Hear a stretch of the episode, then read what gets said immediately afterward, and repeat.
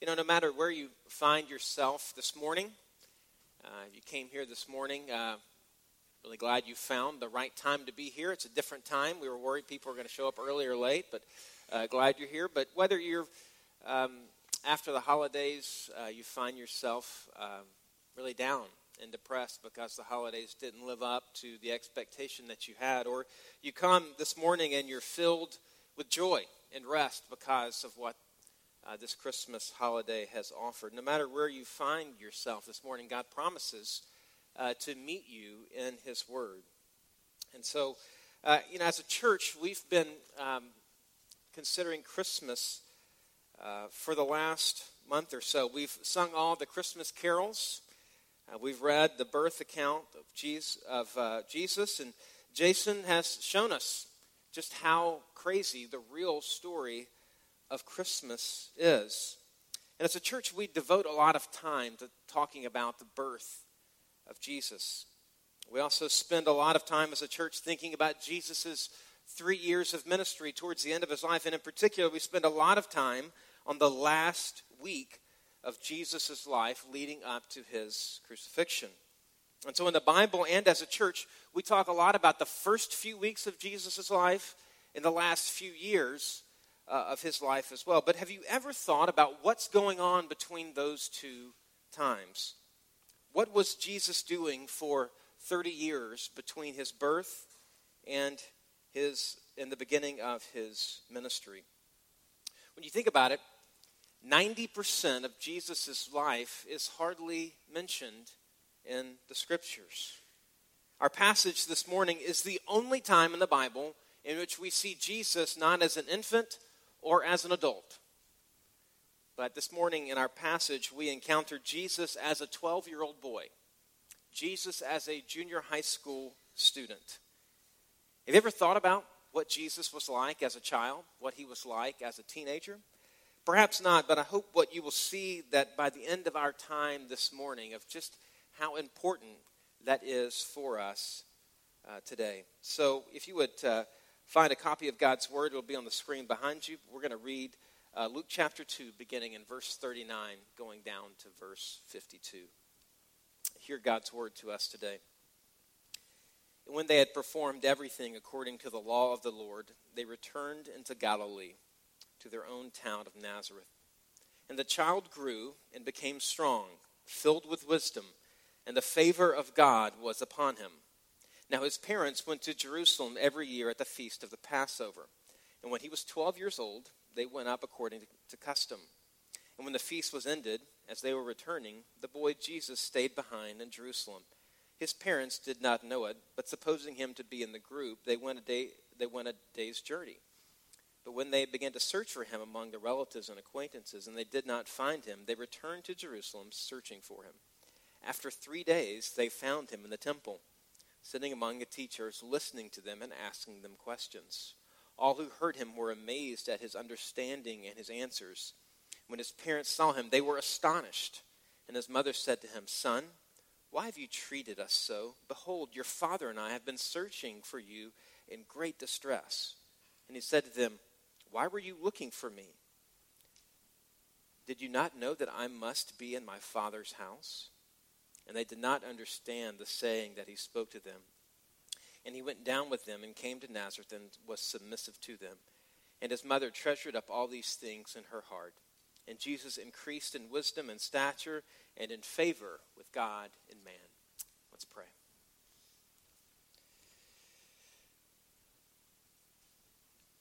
God, we confess that we need uh, your help as we consider this text this morning. If this is to be of any benefit to us today, it will require a work of your Spirit in our hearts. And so, Spirit, come. Pray that you would teach us and that you would point us to our Savior Jesus. And it's in His name that we pray. Amen.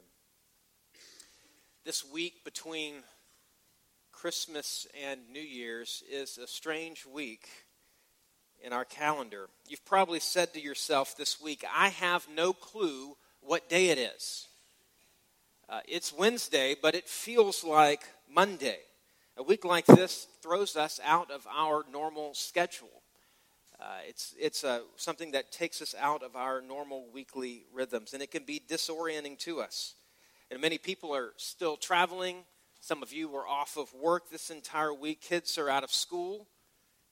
College kids are back home, and probably by this time are wishing that they were back uh, at school or either they are dreading going back to school because it was a really hard semester. We're transitioning from Christmas. You might have begun to take down your Christmas decorations by now. And it's hard to know how to transition from Christmas, to go from the parties and the celebration back to real life. It's true in our culture, but in a sense, it's true in the Bible as well where you go from the baby in the manger. What happens to this baby? There's a break that occurs in the story. We have all of this detail about the birth of Jesus, and then there is nothing. We know that the baby in the manger becomes the Savior on the cross, but what happens between those two times? And as we read in verse 40 this morning, that the child Jesus grew, that he became strong, he was filled with wisdom, and the favor of God was upon him. And so that's what I want us to think about this morning Jesus growing up. We're going to focus most of our time on verse 40, but we will reference uh, the remaining parts of the passage. But I want us to consider this by asking three questions. First, how did Jesus grow? Secondly, why did he grow? And then finally, why does it really matter to us? What difference does it make to us? So, how, why, and so what? First, how did Jesus grow? Our, our, text begins with Jesus and his family returning from the temple. They presented him at the temple when he was around six weeks old. They made an offering to the Lord, and they were approached by and encountered two elderly people while they were at the temple. You have an old man named Simeon and a prophetess named Anna. Both testified that the Lord, that the, the, the baby who was being presented at the temple was unlike any uh, baby that he was the Lord's anointed. And so you know that there's been a lot of excitement in Jesus' life up to this point. You have his impromptu birth in a stable. You have the host of heavenly angels announcing his birth to the world, and you have these strange shepherd visitors who show up at the hospital to see the baby. And now you have these prophets at the temple proclaiming that this child is unlike any other child, that this would be the Messiah. He would be the one who would redeem Israel. And in verse 39, there is a bit of a descent that occurs in the narrative. They leave the temple and they return to Galilee. They return to their own little town of Nazareth. The excitement was over for a time. They went back to their small town and they lived their life. They went to their little town in the country. Joseph went back to his work as a carpenter. Mary went back home and she had to figure out what she was going to do as a new mom, had to figure out how to make it all work with a baby in the home. They went from being the center of the show to now living in obscurity while Jesus grew from a baby into a man. And verses 40 and 52 function as bookends of this passage. They are echoes of one another. They both mention that Jesus grew up physically and spiritually and emotionally. So Luke wants us to know that the baby in the manger grew up. So back to our first question how did Jesus grow? He became strong. Jesus grew physically. Now, it, it might be obvious, but the obvious things are what we tend to miss so many times if Jesus became strong, it must mean that he was weak to begin with. That Jesus developed just like any other baby who has ever been born, but yet he was without sin. And so we know that human development, the changes that we experience from infancy to adulthood, that that is not a part of the fallen world. That it's not a sin to grow up. Jesus grew up. This is how God designed the world to be. Have you ever thought about Jesus as a baby? Here you have the second person of the Trinity, the one who created all things by the word of his power, the one in whom all things exist, in whom all things are held together, he had to be fed and changed and burped. Jesus was as helpless and as dependent as any other baby who has ever lived. There is a temptation for us to want to deny the humanity of Jesus when we think about what life was like for him. We picture this baby with a halo around his head who wasn't like every other baby, who didn't experience the same things that all of us experienced as babies. We have a seven month old at our house, and it's hard for me to imagine that Jesus experienced the same thing that we see John Martin doing as he grows up. That Jesus had to learn how to walk and talk. If you think about it, Jesus, when he was learning to walk, he fell down. He didn't just, the first time he tried to walk, he was suddenly the, uh, able to walk perfectly from day one. That Jesus' body grew that he had to learn how to put one leg in front of the other, one foot in front of the other. The muscles and the ligaments and the joints in his body, he had to learn how to walk. He didn't do perfectly the first time. He fell down when he was trying to learn to walk. Jesus had to learn how to talk. He didn't come out of the womb with a perfectly formed vocabulary. You can imagine in that cute two year old little way that Jesus couldn't say his R's. He might have talked with a lisp.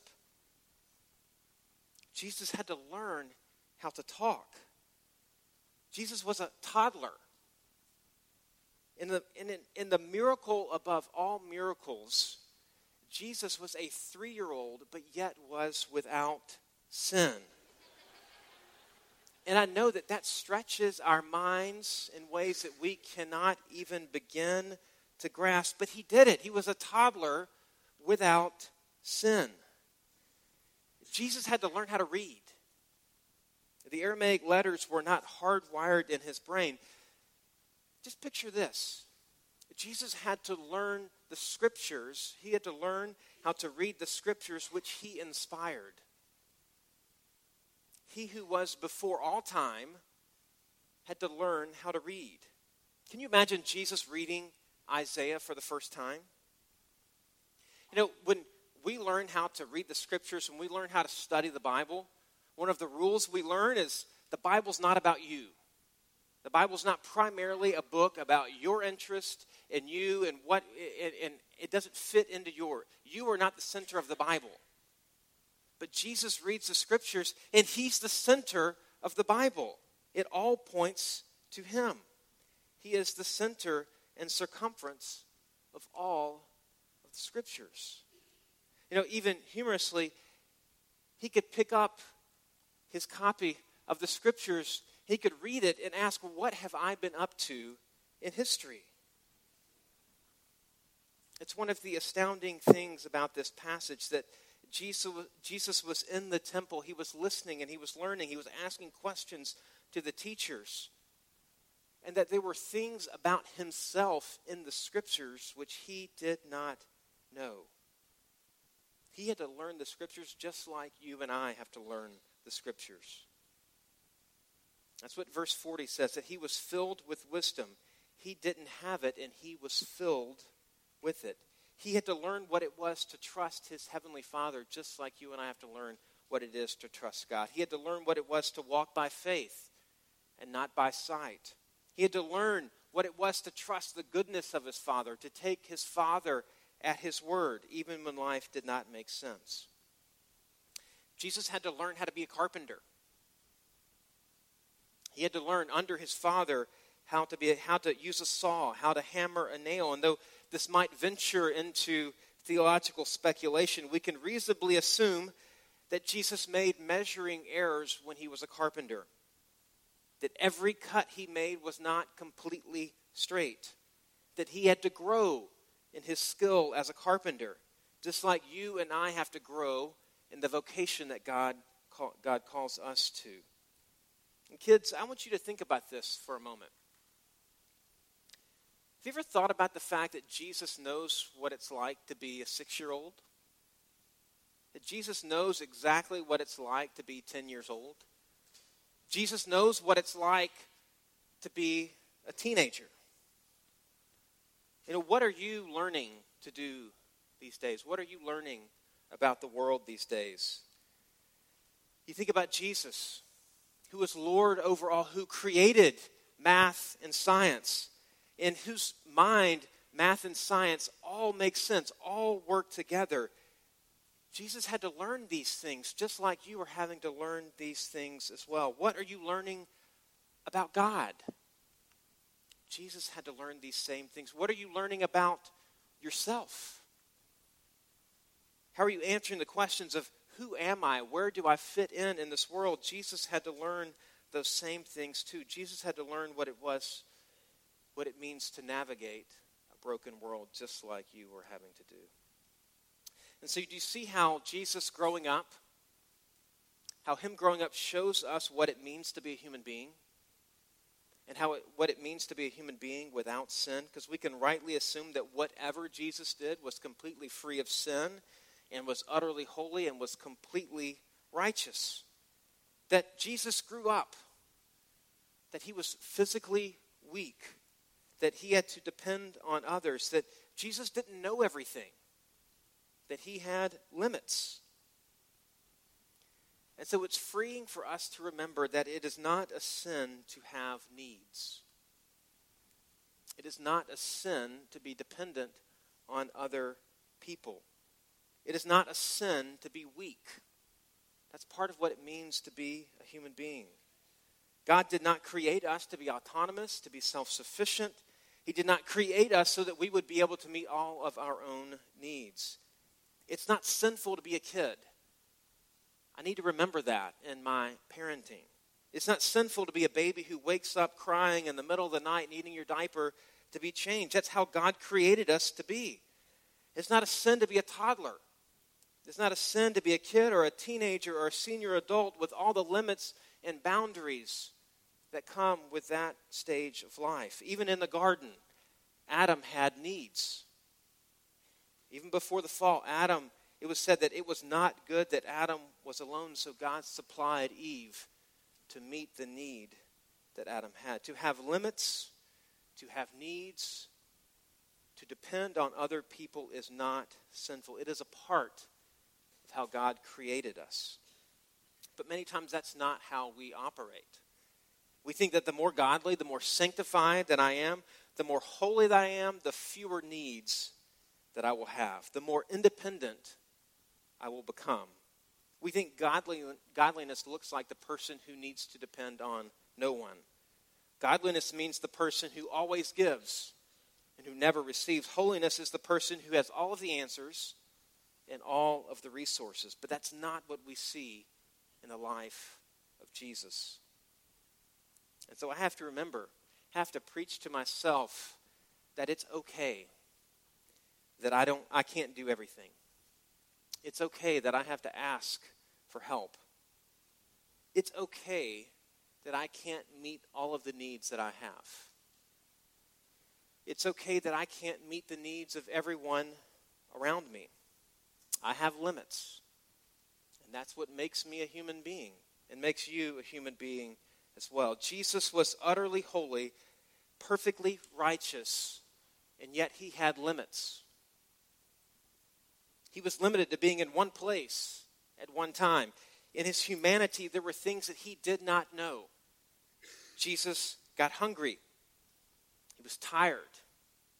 He needed friends. He lived in dependence upon his father. And so Jesus grew, and he became strong, and he was filled with wisdom, and he shows you and I what it is to be a human being. And so, secondly, I want us to consider the question is why? Why did Jesus grow? To think about this, I want to offer up a hypothetical situation using another, uh, using another story in Jesus' childhood. Think about Matthew 2. This is when uh, Joseph, Jesus' father, was warned in a dream that he should take Mary and Jesus Uh, and they should flee the country. They should go into Egypt to escape the wrath of Herod because Herod found out about Jesus and he was going to kill all of the male children in that area. But think about for a second what if that angel had never appeared? What, or think about it this way what if Joseph had not obeyed what the angel commanded him to do? What if Jesus were numbered among those whom Herod killed? What would it mean for our salvation if Jesus died as a baby rather than as an adult? If you think about it, he was just as sinless at six weeks old as he was at 33 years old. He was no more sinless at 33 than he was as a baby. What would have been lacking in our redemption if Jesus had died under Herod? Could Jesus have been our Savior if he died as an infant? I believe the answer to that question is no. He could not have been our Savior and our Redeemer if he died as a child because more than just innocence, more than just sinlessness was needed. Maybe to ask it another way what did Jesus have at 33 years old that he did not have as a baby? What he didn't have was a righteous record. He did not have a lifetime of obedience and righteousness and perfection. And so, why did Jesus grow? Why did Jesus grow? To earn a record of obedience. Why did Jesus grow? To fulfill the law of God, to perfectly keep all of the commandments of God, to perfectly obey in all areas at all times. He did exactly what you and I are required to do, but have failed to do each and every day. Have you considered just what it would take for you to fulfill the law of God? Have you thought about what it would mean for you to love God with all of your heart, all of your soul, all of your mind, and all of your strength, and to love your neighbor as yourself? I mean, really think about that. What would have to change in your life for that to happen? That is so far from our present experience, it's hard for us to even imagine what life would look like. That even in the best moment of your best day, you are so far from what God requires that we cannot even imagine what it would be like to fulfill the law of God because the law makes demands that we cannot keep. The law is designed to bring us to the end of ourselves and if we think about loving God with the entirety of who we are, if that doesn't cause us to give up, think about Jesus' words in Matthew 5. He says to, we are to be perfect as our Heavenly Father is perfect. God demands perfection of us. Obedience to God's law is not graded on a bell curve. There are no participation trophies. And doing just trying to do our best to obey God will not work. God demands perfection. His law demands perfection from all of us. And when we are faced with the law, when we see the law for what it really is, it brings us to the end of ourselves. It causes us to say, Uncle, we give up. It is meant to wreck us, to show us that we cannot do what it requires of us.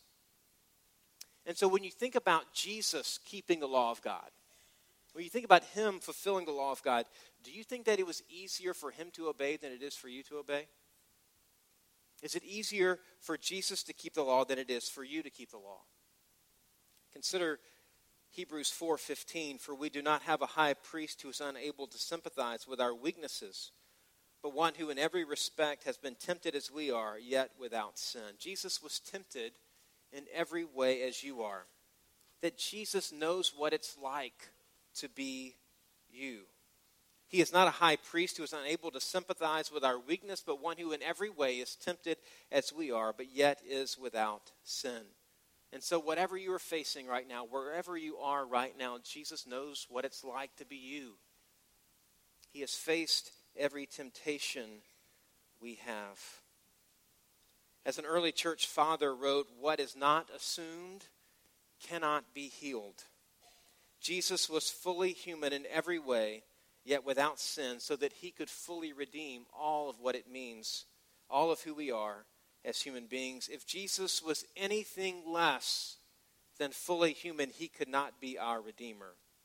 And so his obedience was no less easy than yours is we somehow have this view of Jesus that Jesus had the cheat codes on spirituality. He somehow uh, got away easy with it, that he was exempted from the same things that we face. I went to the university of Alabama, and um, you probably know this about Alabama. It attracts just cream of the crop students, really, the, the best you can imagine. Uh, only the best uh, intellectually, academically, socially, morally, athletically. Only the best are accepted at the University of Alabama. And because, and because they know that their students are just the best at, at, at Alabama, that on occasion, on occasion, um, you could enroll for classes that would allow you to take the final exam on the first day of class because they knew that their students were smarter than the average bear. Uh, that if you could pass the final on the first day, you didn't have to go through the rigors of actually showing up at class. And I may have been known to take a few of those classes at my time at Alabama. But we could think that Jesus' obedience was something like this that because Jesus was the Son of God, that he took, the, he took the exam on temptation and sin early. That Jesus didn't have to go to class like you and I have to go to class. He didn't have to face what you and I have to face. Surely Jesus didn't face the same temptation that I face to find my security and significance and worth in what other people think. Surely Jesus wasn't tempted to be a people pleaser in the same way that I am. Surely Jesus didn't face the same sexual temptations that I face. Surely he didn't face the same desires for self promotion and gossip and slander. Surely Jesus just woke up every morning and obedience was easy for him. We think Jesus had it easier, but we somehow have it much harder. That is not true. We have a high priest who can sympathize with our weaknesses, who knows what it's like to face temptation. Even in our passage this morning, Jesus was submissive to his sinful parents. They didn't understand what he was doing. Mary and Joseph missed it on this one. But Jesus willingly and gladly submitted to their flawed leadership and their flawed parenting. Jesus kept the fifth commandment to honor his father and his mother. It was just as hard for him to do this as it is for you and I to honor our fathers and mothers. So think about it again. Why is it that Jesus grew? He grew so that he could earn a perfect record of righteousness and obedience, so that he could completely fulfill the law of God, so that he could do what everyone since Adam, including me and you, have failed to do to keep the law of God. Which brings us to our final question so what? Why does this really matter? Why should I care about the fact that Jesus grew? Where does this intersect with my life today. As you think about Jesus earning a record of righteousness, as you think about him earning a record of righteousness, do you think about him doing so as your standard or as your Savior? When you think about Jesus earning a record of righteousness, do you think about him doing so as your Savior or as your standard? How you answer that question will determine your view of God.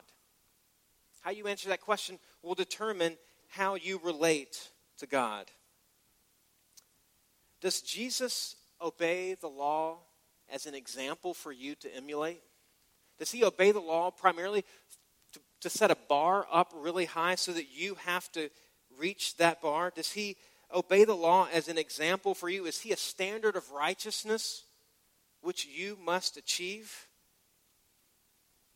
If Jesus is simply our example, if he is simply just a model for us to keep, a bar for us to live up to, then it is really bad news for us.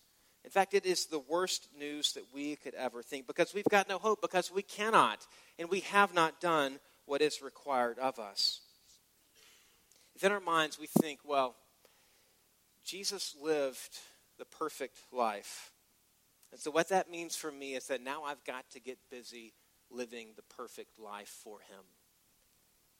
If that's our view, if our view is that now we have to attain this level that Jesus has set for us, we are doomed to a life of guilt and misery because we know that we do not measure up. Or we're, we're going to have a life filled with self righteousness because we're going to subtly compare ourselves to those around us. We're going to find people around us that we think we're marginally better than in some area so we can compare ourselves with them to make ourselves feel better, to justify ourselves. if we view Jesus as the standard to keep, it's really bad news. But if Jesus is your Savior and not your standard, then it's very good news indeed. If you see that Jesus was earning a perfect record for you, if he was earning a perfect record on your behalf, then it is the best news in the entire world. Because the gospel is that by faith, that Jesus' record is yours. For everywhere you've messed up, every way that you have gone wrong, Jesus did it for you. He did it in your place. He got it right for you. If you belong to Jesus at this very moment, right here in this very moment, God right now sees you as though you had never sinned nor been a sinner. He sees you as if you were as perfectly obedient as Jesus was obedient for you. And though even though you are still inclined towards all evil, even though you still sin each and every day, even though your conscience accuses you of never having kept the law of God, the gospel is that out of sheer grace, God grants and credits to you the perfect righteousness and holiness of Christ. Why is it a big deal that Jesus earned a record of righteousness? It's a big deal because you couldn't, and you haven't. And that out of sheer grace, he offers his record to you. And so, in the face of your sin, in the face of your failure, in the face of all the ways that you have messed your life up, Jesus does not meet you with a face of disgust he doesn't meet you with a wagging finger. He doesn't look down on you right now and think, when will you get your act together? He doesn't look down and think, when will Martin start earning it? When will he start acting like he is one of the redeemed? In the gospel, we don't get any of that. Rather, what we get is Jesus saying, Take my record in their place. Take my sacrifice as a payment for his sin. Take my obedience in the place of his disobedience. And so, in the place of your failures as a parent, in the place of your failure as a spouse, in the place of your failure as a friend or as an employee, see Jesus being obedient in your place. Jesus got it right to free you from the bondage of trying to earn the very thing that you already have in Him. Where you, where you have given in to temptation over and over again, see Jesus, your Savior, obeying in your place. When your love and your commitment for God wanes, when your heart grows cold towards God, see Jesus' full and complete obedience in your place. Because what's going to change your life? What's going to move you? What is going to give you the ability to obey God's law? What is going to bring freedom and not bondage to you? It's realizing that He has done everything for you. It's realizing that He got it right and that He was obedient for you. He was obedient in your place.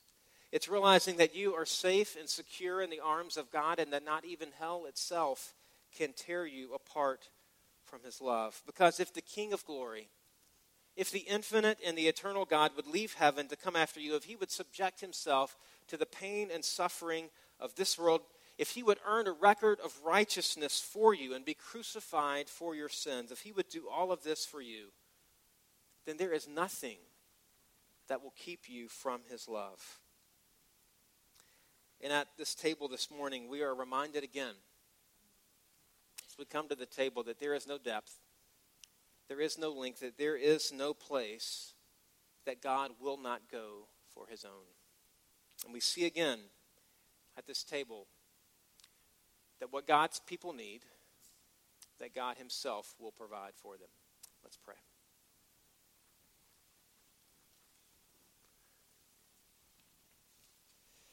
Jesus, we thank you that you have fulfilled the law in our place, that your record is given to us. And so, Spirit, help us to receive this word.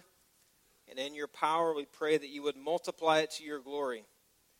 We also ask that as we bring our offering to you, that you would make us generous givers as you have been generous with us. And we pray this in Jesus' name. Amen.